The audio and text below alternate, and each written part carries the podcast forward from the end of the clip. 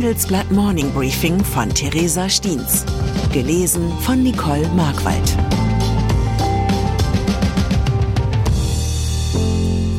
Guten Morgen allerseits. Heute ist Montag, der 7. August. Und das sind unsere Themen. Fragile Weltlage.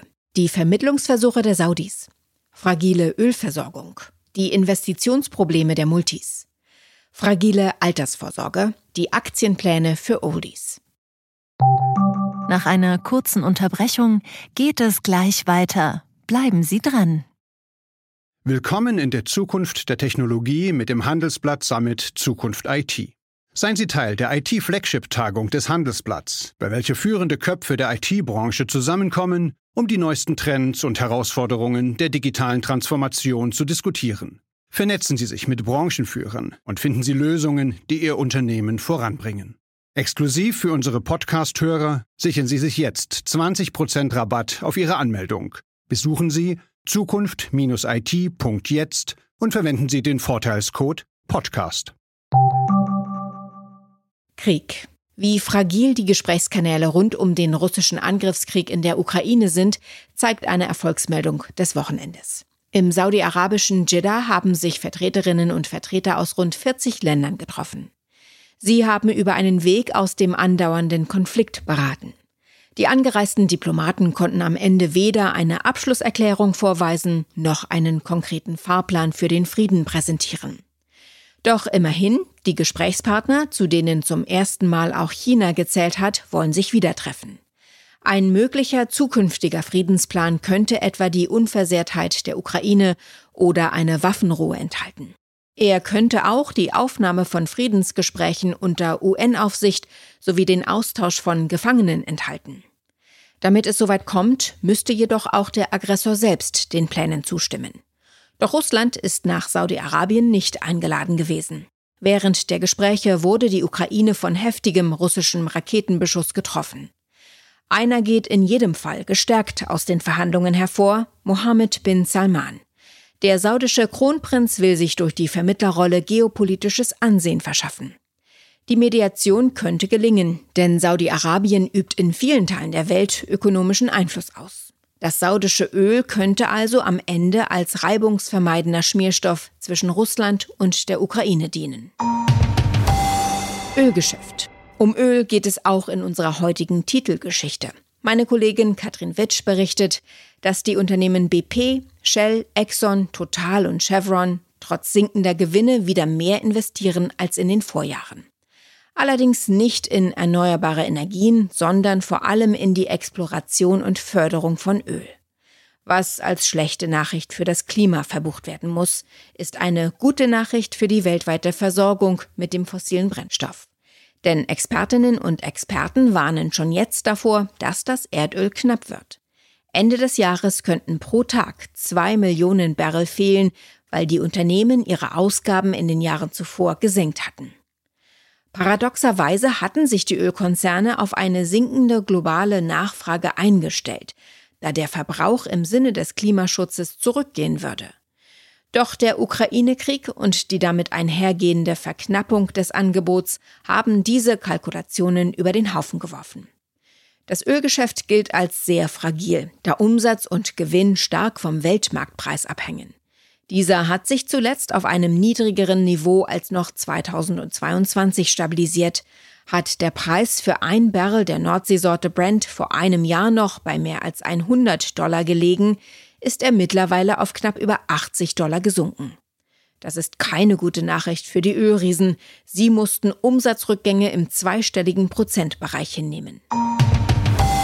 Gastronomie. Ich bitte Sie an dieser Stelle einmal an Ihre neun liebsten Gaststätten zu denken. Wo ist der Wirt besonders herzlich, die Pizza besonders knusprig, der Wein besonders vollmundig? Statistisch gesehen ist eine dieser neun Gaststätten von der Insolvenz bedroht. Anfang August listete die Bonitätsauskunft deutschlandweit mehr als 14.000 gefährdete Betriebe auf. Das hat das Handelsblatt exklusiv von der Wirtschaftsauskunft Griff Bürgel erfahren. Für viele dieser gefährdeten Betriebe könnte das neue Jahr den Anfang vom Ende einläuten. Denn dann soll die Mehrwertsteuer für Gastrobetriebe wieder von 7 auf 19 Prozent angehoben werden. Als wegen der Corona-Pandemie die Gäste wegblieben, hatte die Politik die Senkung vorgenommen, um Restaurants, Hotels und Kneipen zu schonen. Ein Sterben auf Raten, wie sich jetzt herausstellt. Handelsblatt Genussexperte Christoph Schlautmann rechnet vor, Zitat, die lebensverlängernde Maßnahme für drei Jahre hätte jeden Deutschen dann im Durchschnitt 400 Euro gekostet. Zitat Ende. Rente. Zu einer Zeit, als ich noch nicht geboren war, im Jahr 1986, hat der damalige Arbeitsminister Norbert Blüm ein Kampagnenplakat auf eine Litfaßsäule geklebt. Die Botschaft wörtlich, die Renten sind sicher. Ein Satz, der Blüm bis zu seinem Tod vor drei Jahren verfolgt haben dürfte. Denn heute ist nur noch sicher, dass gar nichts mehr sicher ist. Zu viele Bezieher, zu wenig Einzahlende, lautet das Problem, das die Bundesregierung lösen muss. Vor allem die FDP setzt dafür auf die sogenannte Aktienrente, um mit Hilfe des Kapitalmarktes aus wenig Geld mehr Geld zu machen.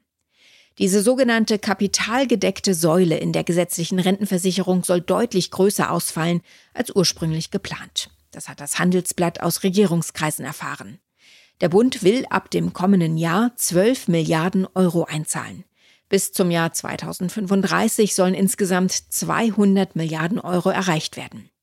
Das grün geführte Wirtschaftsministerium muss von diesem Plan allerdings noch überzeugt werden. Dort hat man die Sorge, dass das eingezahlte Geld bis 2035 statt mehr eher weniger werden könnte.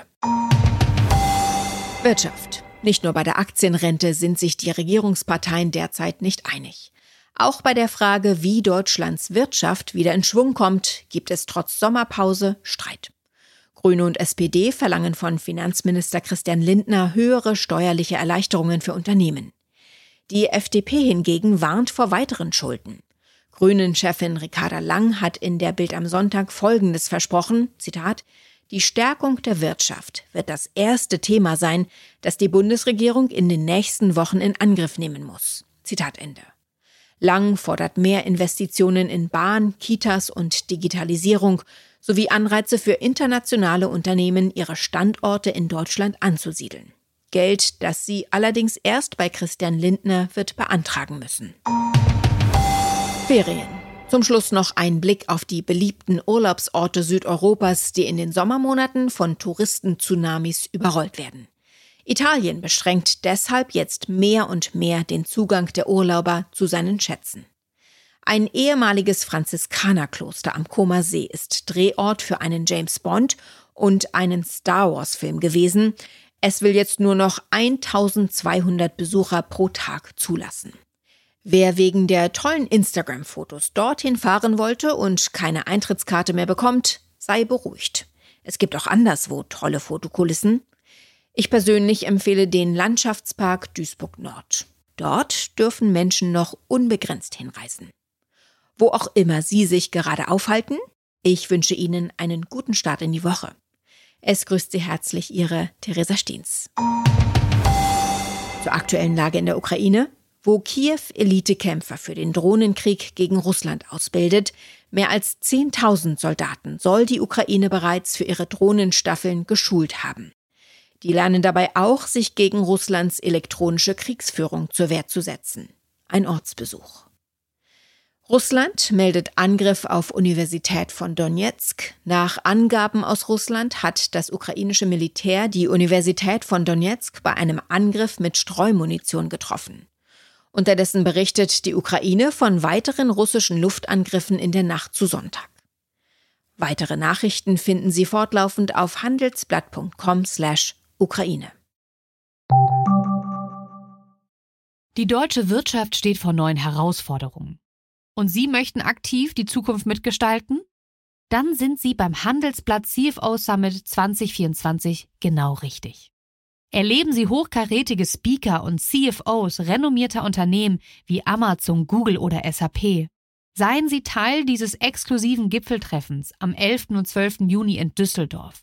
Mit dem Code Podcast sparen Sie bei der Anmeldung 15%. Alle weiteren Infos unter handelsblatt-cfo-summit.de.